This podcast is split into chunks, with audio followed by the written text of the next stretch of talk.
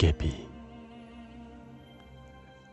무속인이셨던 저희 외할머니께서 생전에 이야기해 주신 많은 이야기 중에 유독 시골에서는 귀신보다 도깨비들을 더 많이 만나고 또 그런 일이 일주일에 한두 번 정도로 매우 비일비재했다고 하시더군요.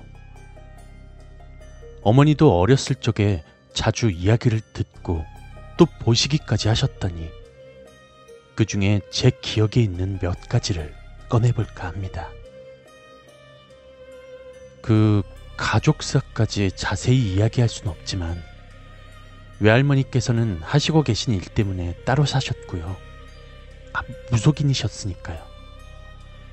그리고 어머니와 외할아버지, 그러니까 엄니와 엄니 아버지죠. 두 분이서 함께 사셨다네요.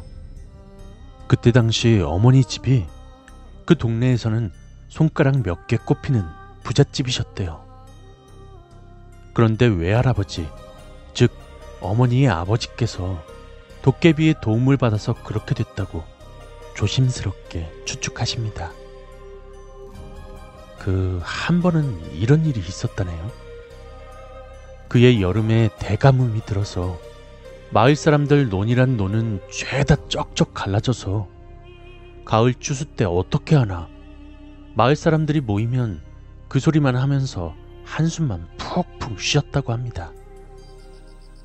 외할아버지께서 밤길에 논길을 걸으시는데 갑자기 어디선가 이상한 말소리가 들리더랍니다. 이세, 이세. 그 옛날 무슨 무슨 생원, 선비들 보고 생원 생원 하고 부르지 않았습니까? 그때가 50년에서 한 60년대 정도였으니까요.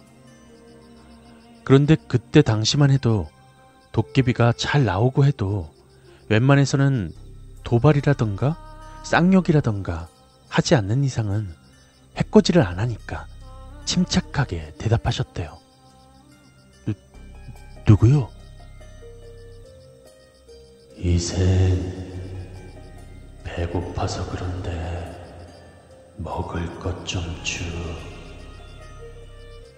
배고프니까 먹을 것 좀 주. 그러더랍니다. 내가 지금 가진 게 없는데 뭘 주면 자식었소? 나 혼자 먹을 게 아니니 생콩을 삶아 주시오. 하더랍니다. 그래서 그 길로 집에 들어가자마자 하인들 깨워서 콩으로 한 대박 삶아서 부랴부랴 다시 어두컴컴한 논길로 가셨대요. 그리곤 화공에다가 자 여기 삶은 콩 가져왔으니 줄인 배부터 얼른 채우시구려. 그랬더니 그 캄캄한 논 한복판에 모습은 보이지 않고 무언가 빠르게 스쳐 지나가는.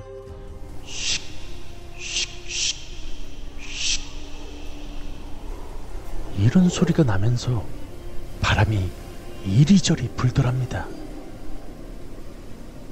얼마나 지났을까요?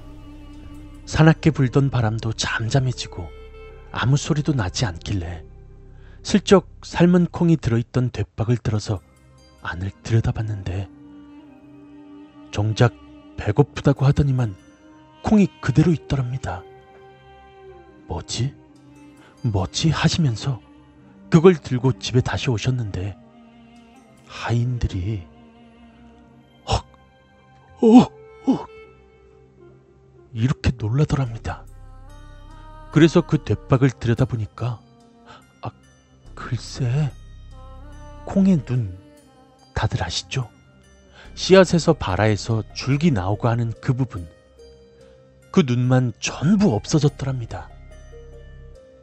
그리고는 며칠 뒤에 또 밤에 집으로 터덜터덜 걸어오시는 외할아버지께 어둠 속에서 또 말을 건네더랍니다.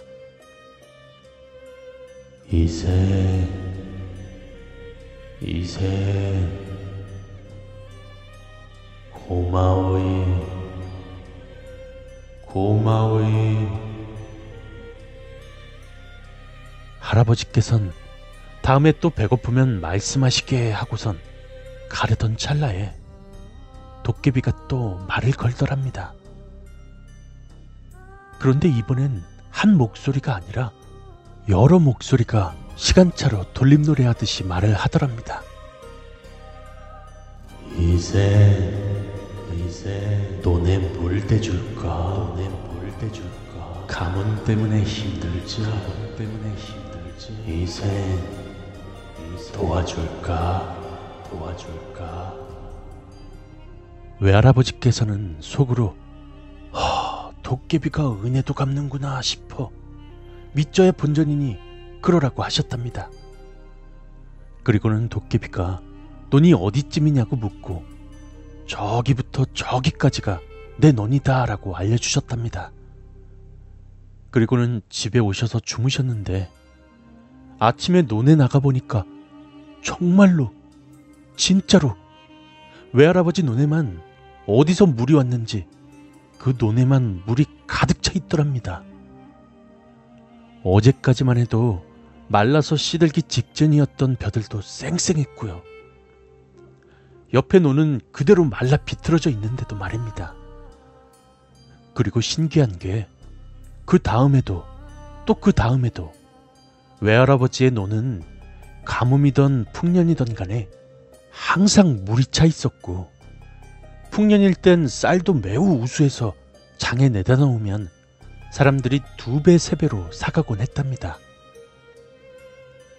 외할아버지께선 그 일 이후로 도깨비들을 자주 만나셨고 그 일 이후에는 생활 담사도 나눌 정도로 도깨비들이랑 친하셨다고 합니다.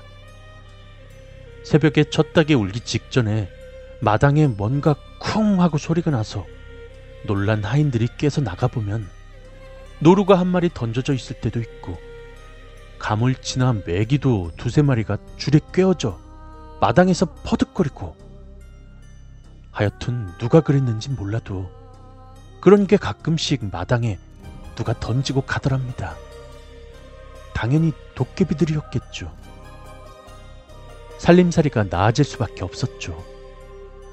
하지만 그때 당시 제 어머니께선 국민학교나 중학교 다닐 시절이셨고 도깨비들 만나러 가실 때는 항상 혼자서 나가셨다네요. 그리고 도깨비들이 사람 여럿 앞에 모습을 드러내기는 싫어한답니다. 은원이 확실하고 친구처럼 지내는 경우는 매우 드물다고 하네요.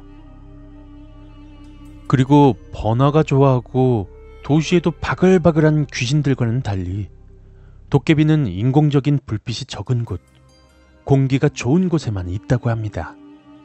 그러니까 즉 가로수길도 없는 도로도 없는 정말 한적한 산속 깊은 곳쯤?